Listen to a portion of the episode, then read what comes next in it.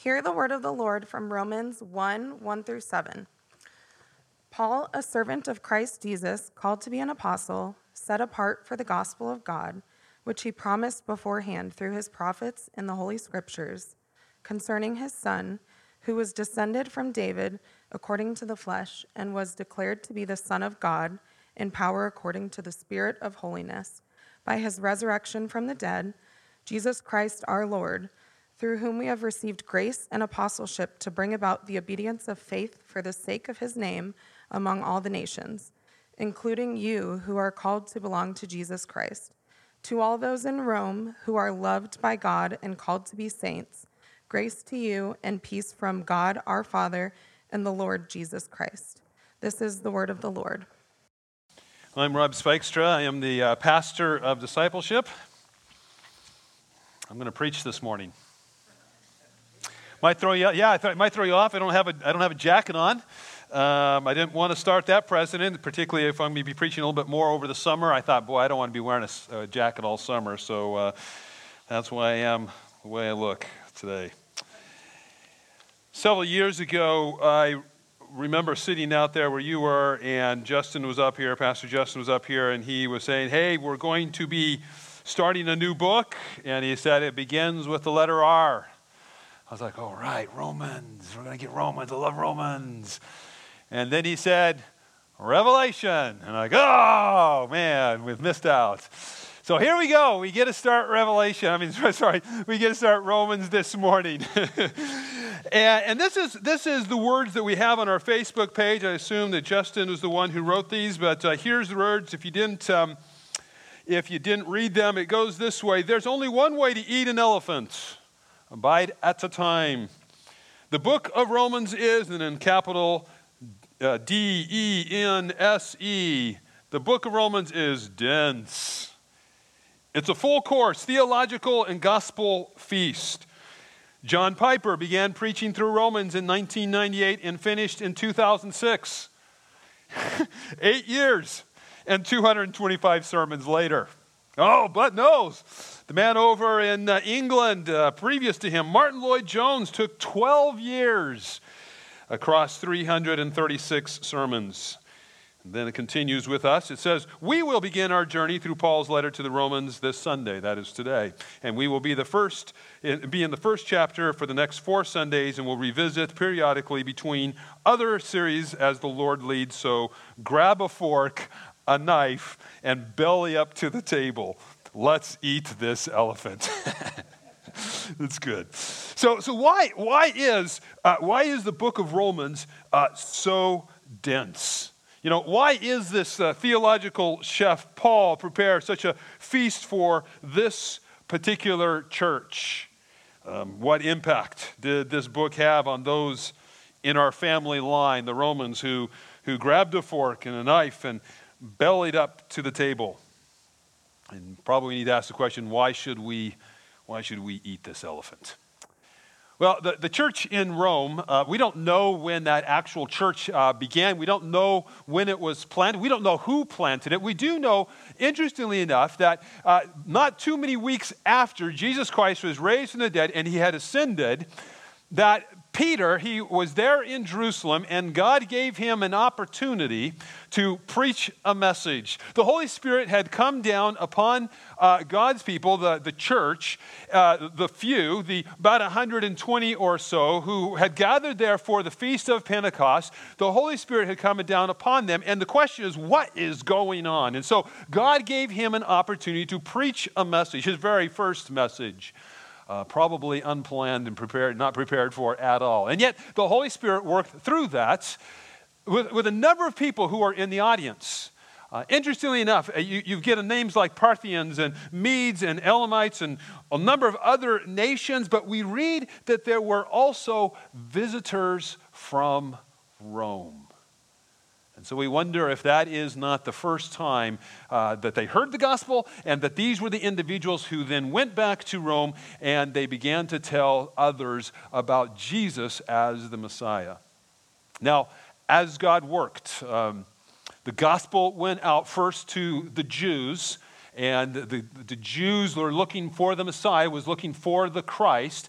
Uh, they were convinced, these, Rome, these individuals from Rome were convinced, they went back to Rome that Jesus was the Messiah.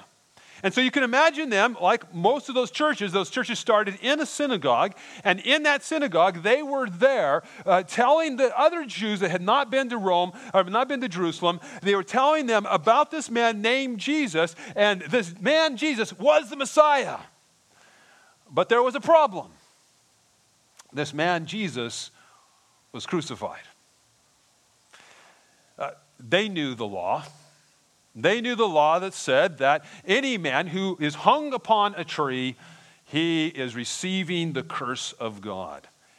And so it wasn't too quickly that there was a, quite a controversy within the synagogue, particularly there in Rome. There was, there a controversy that whether or not this man, Jesus, was truly the Messiah. And so eventually we, we assume that they, these individuals were probably pr- uh, pressed out, kicked out of the synagogue. And so they began, like most of the churches in the New Testament, they were started within a home. And they began to study Scripture and began to see how the Old Testament had pointed towards this one, this Messiah, who would be the suffering servant on behalf of humanity began to send the gospel out. They began to tell their neighbors about this, this man Jesus and about how he is the Savior, the Son of God, that he had come to die for them on the cross and rose again from the dead to give life to whomever would receive it as a free gift. And so others were coming in, others that were outside of the Jewish nation, uh, the Gentiles, kind of the umbrella name for everybody else who were not part of God's chosen people. And they began to understand and receive the gospel. And so the church is, is, is growing. Now, we don't know exactly when this uh, all occurred in terms of the growth of the church. We think that probably it's understood that, that Paul was, uh, that the church had been around about 10 years before Paul wrote this letter. And so, in a sense, kind of about the same amount of time that this church has existed, Sacred City, that was how long the church there in, in Rome had existed. Some interesting things are happening there in Rome. See, see this controversy that was happening between the Jews and the, and the, and the tension that was going on increasingly grew and, uh, it, there in Jerusalem, I mean, there in Rome in such a degree that eventually it began to make its way, the turmoil, the, the problems, the troubles that the Jews were having with one another, it began to make its way up the kind of the political ladder to the point that Claudius, the emperor, said, I've had enough.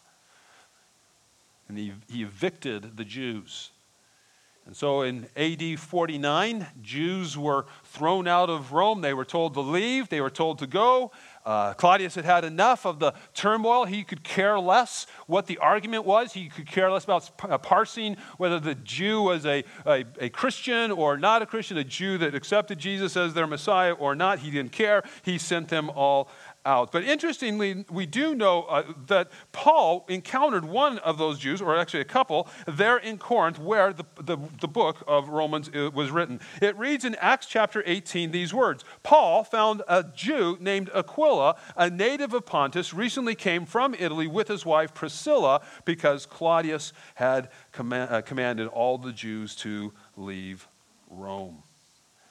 We also know that as we come to the first chapter there in, in Rome, uh, in Romans, that Paul longed to see them. Oh, down in verse 11, it says, I long to see you, he writes, that I may impart to you some spiritual gift to strengthen you. That is, that we may be mutually encouraged by each other's faith, both yours and mine. And I do not want you to be unaware, brothers, that I have often intended to come to you, but thus far have been prevented, in order that I may reap some harvest among you as well among the rest of the Gentiles. So he longed to go to Rome, but rather than going west, God was calling him east. Being in Corinth, Corinth, Rome would have been west of Corinth, he, God was calling him to Jerusalem, and so he did not have an opportunity to, to go. So, in this, he wrote the book or the letter of Romans. Now, Five years after they had been evicted, we can imagine what the church was like because the Jews, for the most, for the most part, are not there in Rome, and so the church is now made of primarily of Gentiles. Gentiles who come from a, a, a different past, a historical and cultural uh, background is different than the Jews. And so they're amongst themselves. And, and, and, if you don't know what your, you know, your history is or your, your culture is, or uh, you're not aware of it, you don't even realize how you're being shaped by it. And so the, ch- the church is being shaped by these Gentiles. The Jews uh, get to return back because Nero in AD 54, he rises to the throne and he turns back all of Claudius's or most of Claudius's uh, rulings. And so he invites the Jews back. And so now we have Jewish Christians are coming back to the church that's made up a majority of Gentiles. And as a result, there's somewhat of a conflict. And the, the way we know this conflict is as we go into the letter, we begin to see some themes that are, that are written throughout the letter that are dealing with perhaps some issues that the Jews and Gentiles, these believers, are having with one another. So, some of the questions are these What is the scope of the gospel? Does it only speak to the spiritual or religious side of life, or does it speak to all of life? And so his letter addresses this. Or what is the continuity from the covenant promises of the past to the present? And does it really practically matter? And so his letter is to answer some of these questions. Tension going on, difficulties are going on uh, there in Rome. And so he brings this letter. Now, I think we need to realize that we are living um, with a similar tension among the churches here in Quad Cities. Um, and I'm not speaking of the event, I mean, not speaking of the mainline churches, I'm speaking of the evangelical churches. There are some evangelical churches who really question the value of the Old Testament or of the covenant promises that are found there. And there's a real question uh, among churches, evangelical churches, of the scope of the gospel. Does the scope of the gospel speak beyond the spiritual or religious side of life? And does the gospel really matter beyond dealing with the eternal matters of eternity and just simply living a moral life? And so there, there's conflict. There's conflict in Rome, and it continues to be a conflict today among the church. And so Romans was written for them, and Romans was written for us. And so it's in this introduction that Paul wants his readers to know what you've heard many times around here, and that is that the gospel changes everything. The gospel changes everything. Paul, in this place of wanting to know, what am I going to do? How, what should I write about? What letter, what should be the content of my letter? Ultimately, the content of this letter is all about the gospel. Tension in your life, difficulties in your life, troubles within your life, uh, whether that be individually, within our families, within our churches, uh, where do we need to go? We need to go back to the gospel. And interestingly enough, what God is desiring and, and, and wants for us is that He wants for us not just simply to understand the gospel from a, from a cognitive state, but actually He wants us to to enjoy it, to actually find joy in the gospel. So it's not a bad analogy that we are used there, uh, uh, there on fa- Facebook in, in that of eating, that of uh, bellying up to the table. It's interesting, as I was thinking about what is my aim this morning, if I could, if I could have you leave this morning, what would I want you to leave with? I think the thought that I had in my mind is I want to, these people to leave with a little bit more joy about the gospel itself. And so I was trying to think, well, where's that verse that talks about the joy of the Lord is our strength? You know where that's at? Nehemiah which we're going to be looking at in, in the fall. But it's interesting here what happens in Nehemiah. Uh, so, kind of get us back into the context of Ezra and Nehemiah. It, it says that, uh, that Ezra had, had given them the law, and the law had been so pressed upon them that it grieved their hearts that they had fallen so short of what God had called them to do. And so, Nehemiah, the, the governor, this is what he says. He says, uh, No, go your way. Uh, don't, don't, don't grieve. Go your way. Eat the fat and drink sweet wine, and send portions to anyone who has nothing ready, for this day is holy to our Lord. And do not be gr- grieved, for the joy of the Lord is your strength. The answer to this weight of, of the demand of the law is he says, Oh, it's a meal. You need to eat a meal. and what happens when we eat meals? what happens is we take it in. The reason why we say this meal was good is because it, it, goes past just our understanding of what we have eaten, but it begins to reach down into our very soul. We enjoy the meal. And so that's what we need to do. We need to enjoy this meal of Romans uh, this morning. So, Father, we pray that you would help us. Um, uh, uh, there's a lot of content here, Father. Um, and so, my prayer is, our prayer is together that out of the content, you would uh, minister to our hearts, that you would cause us to leave here not only understanding a little bit more about this introduction, but Father, that we would leave here understanding the subject matter of the gospel and that we would love the gospel just a little bit more as we eat. So we pray that you would feed us, we ask from your word. We pray these things in Christ's name. Gospel changes everything. I'm going to give you four P's this morning that I think we find here in, in uh, this introduction. And the first P that we have here is I think Paul shows this first uh, the promises of the gospel. That is, the fulfillment of God's promises. See, there's no more, there's nothing more confident, uh, uh, confident building than when promises become filled and we, uh, fulfilled, and we see that uh, within God's word. And so we begin this way. Romans chapter 1, he writes, Paul, a servant of Christ Jesus, called to be an apostle, set apart for the gospel of God, which he promised beforehand through his prophets in the Holy Scriptures, concerning his son, who was descended from David according to the flesh the gospel of God, which he promised beforehand through his prophets in the Holy Scriptures. The gospel is the fulfillment of all that God has promised in the Old Testament. Now, Paul uses this word here. He, he uses the word prophets, uh, and I don't think he's using it within the, the, the, uh, the, the, specific names of different prophets like Jeremiah or Ezekiel, but rather he's using it in its most loosest term, and that is these are individuals who are speaking or mouthpieces for God, including himself. See, did you notice there? It's called the what? The gospel of God. It is from God and it is about God, and God was the one who prophesied in response to humanity's first rebellion. It was, it was a surprisingly gracious prophecy considering that Adam and Eve, they had the gall to think that they knew better than God, and so they disobeyed God's simple command. Don't you ever think about that? How simple it was. Don't eat of this tree. Oh, we know better. so God prophesied. At that very moment when they disobeyed, God prophesied and said, I will put enmity between you and the woman, and between your offspring and her offspring. He shall bruise your head, and you shall bruise his heel. This was the announcement of the covenant of grace. God being gracious to a rebellious people. God entering into a relationship, into, uh, into some promises with people who are rebellious with Him. And, and, so here's the beginning of it. This is covenant of grace. Remember last week, we're going to keep working with this analogy. Version 1.0. And God prophesied that a Savior would come to strike a fatal blow on the enemy of humanity, and that is Satan.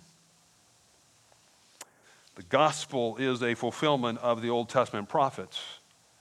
And, and so we have some other prophets that come, come along. We have some other covenants that come along. And so we remember uh, 2.0. Uh, we have the Mosaic, I mean the Noahic uh, covenant. And then we've got uh, 3.0. We have the Abrahamic covenant, uh, of which God promises that through Abraham something was going to happen. And then we have the promise of the, the promises of, the, of, of Moses. We have that 4.0 covenant of grace, in which God then provides us the, both the blessings and the curses for all those who are under this prophecy. And then we have the uh, the 5.0, which is uh, the Davidic covenant, in which God is continually, fully, more progressively revealing this covenant of grace, of which he says is going to be fulfilled one day. So the gospel is a fulfillment of the old prophets, prophecies in such a way that Paul shows the gospel surpasses even the expectations that the Jews and the Gentiles have. And if we had time, we would, we would start to eat chapters 9 through 11. But the gospel does change everything because it is fulfillment of all that God has promised in the Old Testament. And the gospel changes everything because central to all of God's promises is his son. And you see that there in verse 3. Look there, verse 3. Concerning his son. The gospel is centered around his son, the second person of the Trinity. The reason you and I can have confidence in what the gospel can do in your life and what the gospel can do in the lives of those around you, in your family and in your friends, and what the gospel can do for our cities is that the gospel is centered not around us, but around God, namely, the second person of the Trinity. See, listen again to those words. Uh, uh, listen, listen to the words in chapter 8. So we're going we're to look at Romans 8 for just a minute here. Uh, Romans chapter 8 and verse 3. Not surprising that in the introduction, then we're having to go into the, into the content, into the depth of our, of our letter here. So, Romans chapter 8, verse 3 For God has done what the law, weakened by the flesh, could not do by what? Sending his own Son in the likeness of sinful flesh, and for sin, he condemned sin in the flesh, in order that the righteous requirement of the law might be fulfilled in us who walk not according to the flesh, but according to the spirits. See, when we bring a gospel that is centered around us, it will inevitably fall. Gospel centered around us will fail because it is what? Weakened. That's what he says here. Here it's weakened by the flesh. So if I tell you to get your life together, you will eventually fail. Uh, if you trust a message because of the one giving the message, the messenger will eventually fail. But not so for Jesus Christ. Now, why is that? Well, Paul tells us in these next few phrases here. He says, concerning his son, now he's got two phrases, who was descended from David according to the flesh, and second phrase, and was declared to be the Son of God in power according to the Spirit of holiness by the resurrection from the dead. Let's look at that first phrase concerning his son, who was descended from David according to according to the flesh. See, it's interesting, these two phrases, they believe that they were from a hymn or that they were at least a creed that were repeated. And that's why we, we sing the songs that we sing, or we, uh, we repeat the creeds that we repeat. We do that because we want to lodge within our heads some very important truth. And so they believe that Paul took out these things that they were singing or that they were uh, confessing from week to week, uh, these two phrases. And the first phrase was that he was declared, uh, no, that he was descended from David according to the flesh. Now, what's so important about that? Well, within the context or within the, the, the conflict that's going on there in, um, there in Rome, the Jews, they knew that from, from 5.0, the Davidic covenant, that the one who was going to fulfill the covenant of grace had to come through David's line. In his covenant of grace, first graciously introduced in Human's Rebellion, updates. So here's that update was being made. Wasn't getting rid of all the other updates. We're building off of what's, what God was slowly revealing over time. And so we find that update, 2 Samuel chapter 7. This is what that update had to say there. It's at the very center of the update, and it's these words. He says, 2 Samuel chapter 7, verses 12 12 and 13. Uh, these are words to David, and this is what uh, the covenant of grace or covenant uh, to, to David is. I will raise up for your offspring after you who shall come from your body, and I will establish his kingdom. He shall build a house for my name, and I will establish the throne of his kingdom forever. now, that's a problem. That's a problem because everyone who has been descending from David had the same problem that we have. They keep dying. They're all dead. How is his kingdom going to be that which is forever? How is it going to reign? How is he going to reign forever? We need a one who has reigned forever from all eternity, from eternity past, present, and into the future. We need God. And so he says, This is a good news. This is good news, Jews. This is good news, Gentiles. The one who has descended, the one who uh, that has been promised, this, this one who is Jesus, his son, he has descended from David according to the flesh. And so um, it is according to being human and yet one who was raised from the dead. The gospel changes everything because central to all of God's promises is this Son, the second person of the Trinity. God Himself.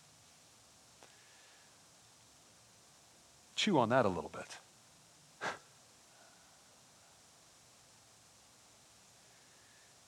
Secondly, the gospel changes everything because of the power. The power. Verse 4. The power of the gospel. Many times when you're studying a book of the Bible, individuals commentators, authors will try to kind of nail down maybe one verse that may kind of represent the entire book itself. And so it happens to be that many think that verse 16 of chapter 1 is the verse that we could kind of nail down in terms of this, this feast that we're eating. So Paul writes to the Romans quickly here For I am not ashamed of the gospel. Why, Paul?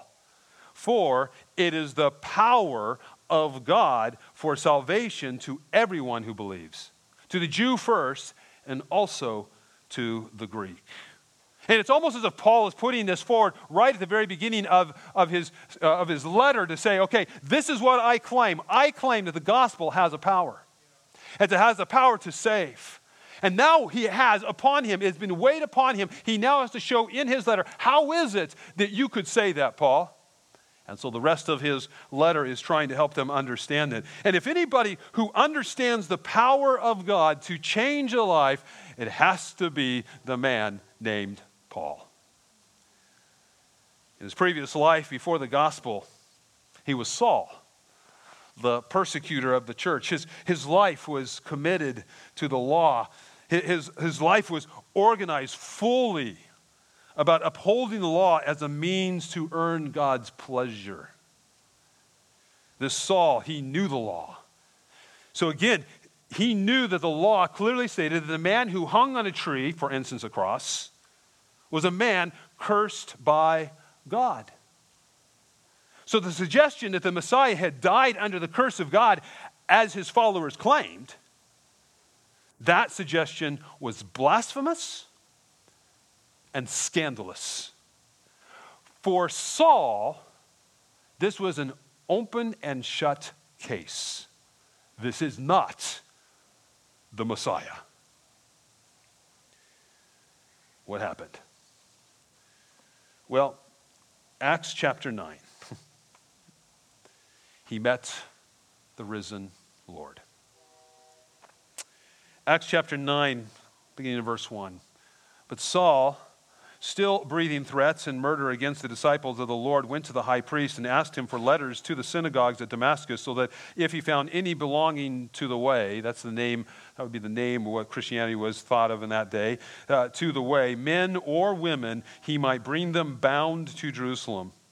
Now, as he went on his way, he approached Damascus, and suddenly a light from heaven shone around him, and falling to the ground, he heard a voice saying to him, Saul, Saul, why are you persecuting me? And he said, Who are you, Lord? And he said, I am Jesus. what is that? The drop the mic moment, you know, that kind of thing? I am Jesus whom you're persecuting. But rise and enter the city, and you'll be told what you are to do down to uh, a little bit further down to verse 9. And so for three days he was without sight and neither ate nor drank. Now, there was a disciple of Damascus, uh, Damascus, named Ananias, and the Lord said to him in a vision, Ananias, and he said, Here I am, Lord. And the Lord said to him, Rise and go to the street called Straight And at the house of Judas, look for a man of Tarsus named Saul, for behold, he is praying. And he has seen in a vision a man named Ananias come in and lay his hands on him so that he might gra- regain his sight. And I'm thinking in Ananias' mind, he's probably saying, and that's probably how he needs to remain. Because I'm a follower of Jesus. And if he sees me, I'm in trouble.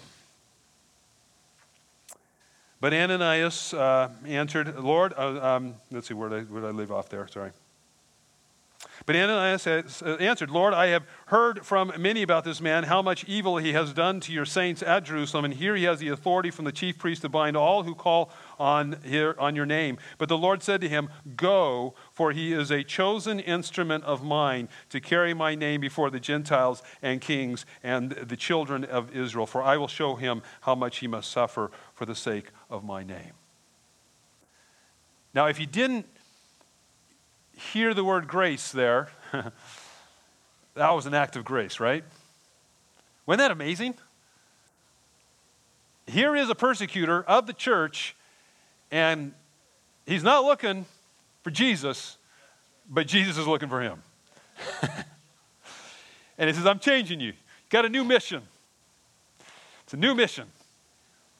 And so, look what happens down to verse uh, 20. And immediately, he proclaimed Jesus in the synagogues, saying, He is the Son of God.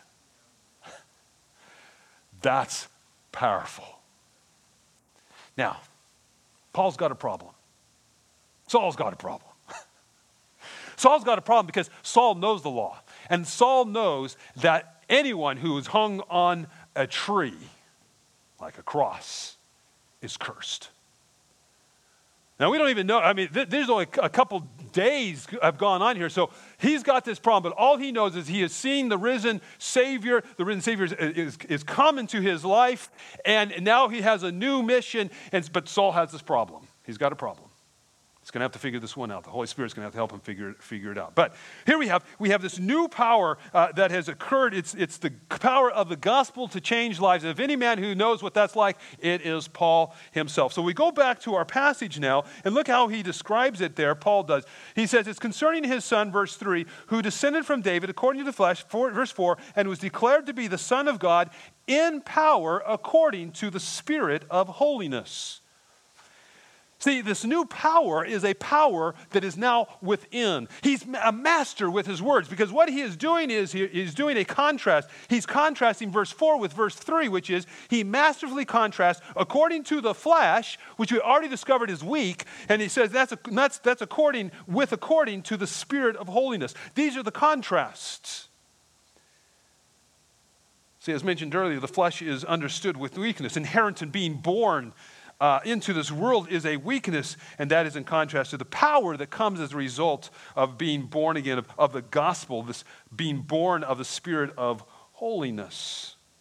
See, the power of the age of the Son of God as the promised Messiah is one of the indwelling Holy Spirit.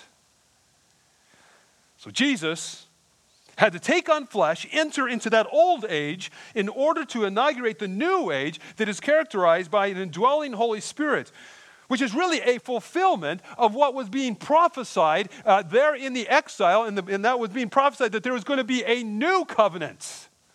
There's going to be another version that's going to add on to what you already know about the covenant of grace, and that actually I'm going to write the law of God upon your hearts, and I'm going to teach you from your hearts.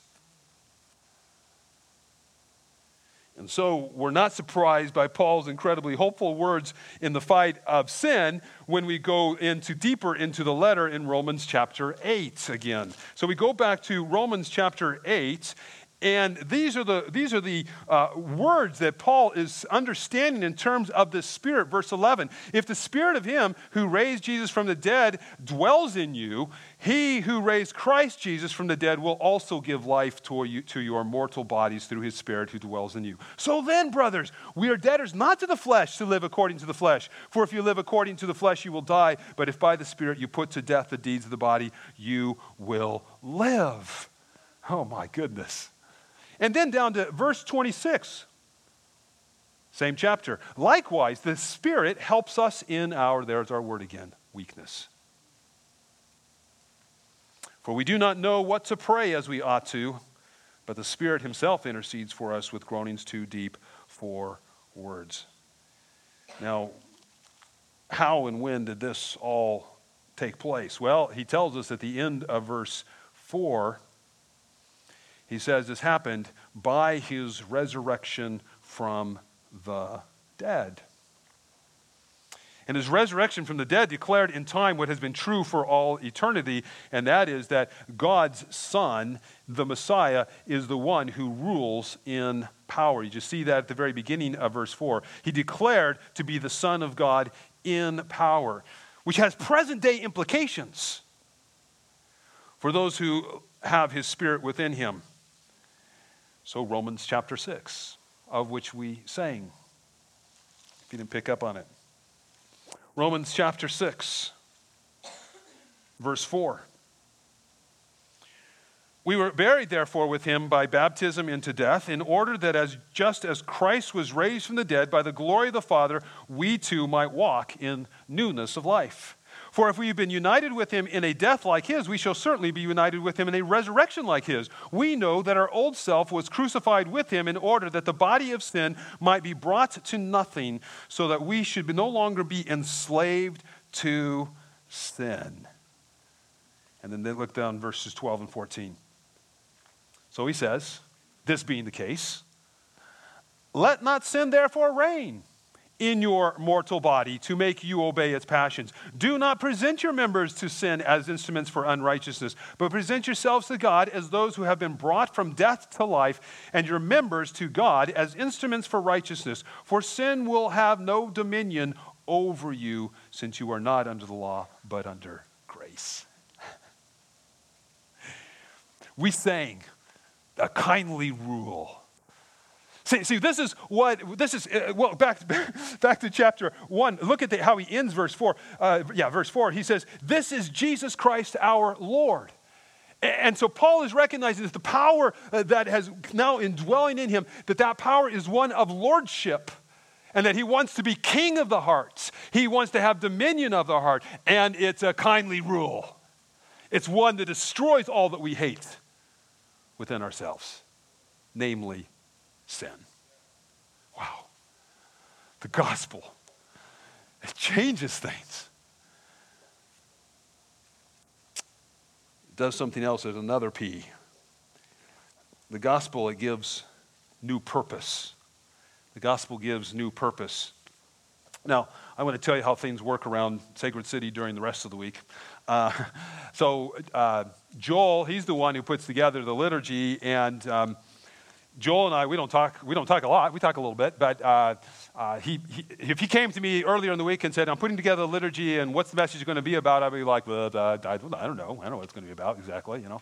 So, so he's studying, he's studying this as I am, and so he's writing a lit- liturgy apart from what I'm learning as I'm studying as well. But did you remember what you just con- you confessed earlier here? See, we confess the very thing here on terms of this P, this purpose See, we confess this we have not played our part in your story. Rather, we confess, we've lived small lives centered on ourselves. We've chosen comfort over sacrifice, ease over service, and momentary pleasure over eternal significance. Lost in our own inferior stories, we are both author and hero. Where we are both author and hero, our lives have lost their true meaning and purpose.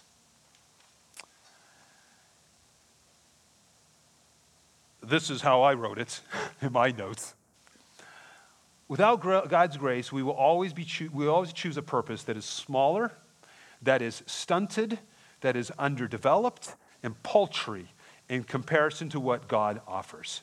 Our vision apart from grace is guaranteed to be diminished in comparison to God's vision for our lives. purpose. He, he places us into his great story of which he is the hero, and we get to be part of the action. See, this is God's purpose for your life. God's purpose for your life is to glorify him by receiving his gift of salvation by faith. That's what God's purpose is for you. God's purpose for your life is to glorify him by receiving his gift of salvation by faith. And this is a God sized purpose that flows out of grace, and grace flows through Jesus Christ. And the question is, well, how does that happen? Well, grace was obtained for us through the obedience of Jesus Christ. See, there in verse 5, he says, Through whom, Jesus Christ, we have received grace. If Adam was the covenant head of the, uh, of the covenant of works, Genesis 1 and 2, when he disobeyed, he disobeyed on our behalf. But there's a new head in town, and it's Jesus. See, again, he, as he's going in and he's, he's trying to deal with this conflict, he wants them to understand that the tension that you have in Romans chapter 5, the tension that you have can be, can be really satisfied within the, the person of Jesus Christ. And so, Romans chapter 5, verse 19, we read these words By the one man's disobedience, speaking of Adam, the many were made sinners. But then he goes on, but by the one man's obedience, speaking of Jesus, Jesus being the covenant head, by the one man's obedience, the many will be made righteous. And what's really amazing is you can't out sin this grace. See, look at verse 20. Now the law came in to increase the trespass. What he's referring to there is he's actually referring back to uh, the uh, covenant of grace, version 4.0, uh, the Mosaic covenant, where we then get the uh, what, what do you do, obey? What do you what are you to do? And it tells us how much we are to obey and what we are to obey. It also reveals to us how much we can disobey. But he says, when that law came in to increase the trespass, where, where sin increased, guess what? Grace abounded all the more. So you cannot come into this room and out sin Jesus Christ. You cannot out sin the gift.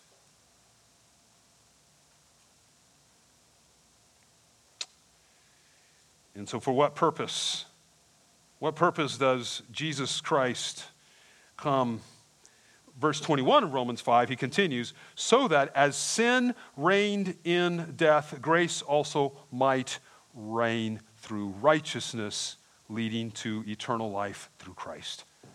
He wants that kingly rule in your heart. He wants righteousness to reign in your life. You want to glorify God today? You want to live for a purpose that really is going to go on into eternity? This is what you need to do. You need to trust in Jesus Christ as your righteousness. That's it. He says, I want you to glorify me. I want you to make much of me by receiving my gift. That's the kind of king we serve. Grace was given to us through the person of Jesus Christ. He gives us purpose, and that purpose is receiving the gift. So he says to us back here in, in our passage, it, says that, uh, um, verse uh, 5, through whom we have received grace, and now he gives us a second purpose, and apostleship to bring about the obedience of faith for the sake of his name among all the nations. In other words, now that you have Christ, if you have Christ within you, he says, Now I want you to do this. Here is now your newest new purpose, and that is that you to glorify him by telling others of this gift. See, back in, five, back in uh, verse 5, Paul had recognized his apostleship as a gift of grace. And he even started off in verse 1 identifying himself as a servant and an apostle. He recognized that he had a new master and that that master was sending him. That's really what the root meaning of apostle is, being a sent one. He said he's, he's an apostle primarily to the Gentiles. Well, we too have those identities. We too have the identity of being a servant, a servant of God. We have a new master. We also have the identity of being a missionary, which is an apostle, to be sent out. And so the, the, same, the same purpose that Paul has is the same purpose that we have. And so what is our aim? What was Paul's aim here? Well, the aim was is that they, he would bring about, through the giving of the gospel, obedience of faith for the sake of the name of Jesus. That people would actually obey, obey the gospel. And he calls it an obedience of faith. And why he calls it that is, is that as he describes for us, we could go to Romans 10, but as he describes, we won't go there. Uh, if we, if we, if we went there, it would say there that what is, what is the obedience that God is calling you for with regards to the gospel? And that is to believe. So we're calling people to believe, to believe the good news of who Jesus Christ is, that he is their Savior. And who are we to be sending it to? Well, we're to be sending it to, look there, it's all inclusive among all the nations. It's to go everywhere. No one's excluded. No one. We're to go to all the nations, but we're also to go to our own backyards. And, and we see how Paul is getting personal there in verse 6. He says, including you who are called to belong to Jesus Christ, look at verse 7, to all those in Rome. He's getting personal. He recognizes that we glorify God by telling others in our own backyard. And the confidence we can have is that as we share the good news of Jesus Christ, all those who are called to Jesus Christ will be will, will respond. It's the same call that he had there in verse 1 where Paul uses of himself back in verse 1. It's that effective call of God where it produces what is demanded, and that is faith. Effective call. Our job is simply to go out and share this good news and those in whom God calls to himself, just like Saul, will respond in faith. He gives us a new purpose promise, power, purpose. Number four, briefly, the gospel changes everything because it gives protection. It gives protection. See, we you see that at the end of verse 7. He says, Grace to you and peace from God our Father and the Lord Jesus Christ. See, uh, it's a blessing of confidence. Paul's blessing is one of confidence of God's ongoing grace. Grace upon grace upon grace. And then he says, and peace because he knows that they have peace with God, that they've been reconciled uh, with God, and so they will always be at peace with him because of Jesus Christ. And notice the ones who gives this grace and peace. It is God the Father, the first person of the Trinity, who lovingly, like a father, planned the gospel. and, and then it's the Lord Jesus Christ the second person of the Trinity who executed the plan on our behalf, whose execution of the plan results in his standing as King of kings and Lord of lords and causes us to be in the age of the third person of the Trinity, the age of the indwelling Holy Spirit, in which the Lord indwells within us through his Holy Spirit and has dominion, increasing dominion over our hearts. So it is a protection that comes from the first, second, and third person of the Trinity. We are protected by the Trinity itself. That is good news. God's people have the gospel. The gospel changes everything.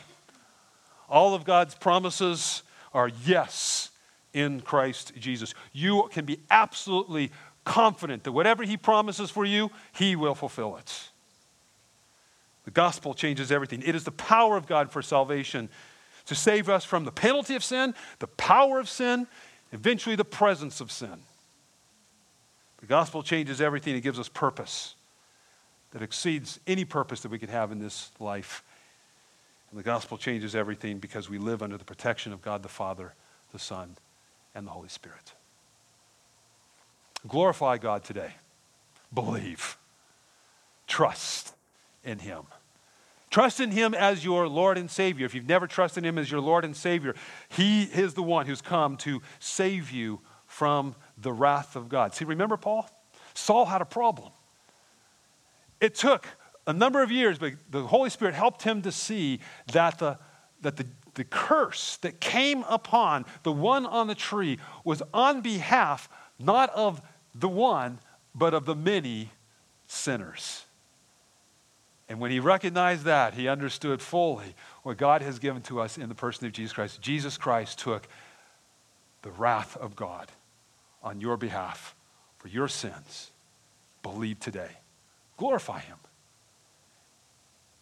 Believer, Continue to glorify Him. Continue to believe in the gospel and the victory that it gives to you over sin within your life because He does want to have dominion in every part of your life. Church, believe in the gospel. Glorify God in the, with the gospel by going into our cities and by showing them the power of the gospel and how the scope is one which goes beyond just simply dealing with our religious life, but of all of life. Glorify Him. Let's believe in the gospel. It changes everything. Father, thank you. Thank you for the good news again today, to be reminded again. Thank you, Father, for the songs that we have sung, uh, that have sung about the gospel. Thank you, Father, for the confession and profession. And we look forward to the benediction, reminds us of the gospel. Thank you, Father, for the Lord's Supper, which again we are reminded of what Jesus did for us. Gave his body, broke his body was broken for us. His blood was shed on our behalf, took the wrath of God in order that we might have be under this new covenant a covenant that was secured by our Savior and one that's guaranteed by the Spirit that lives within us. We thank you, Father, for this great plan. May we, as we eat, enjoy it just a little bit more. Enjoy this feast we have in the gospel. We pray these things in Christ's name. Amen.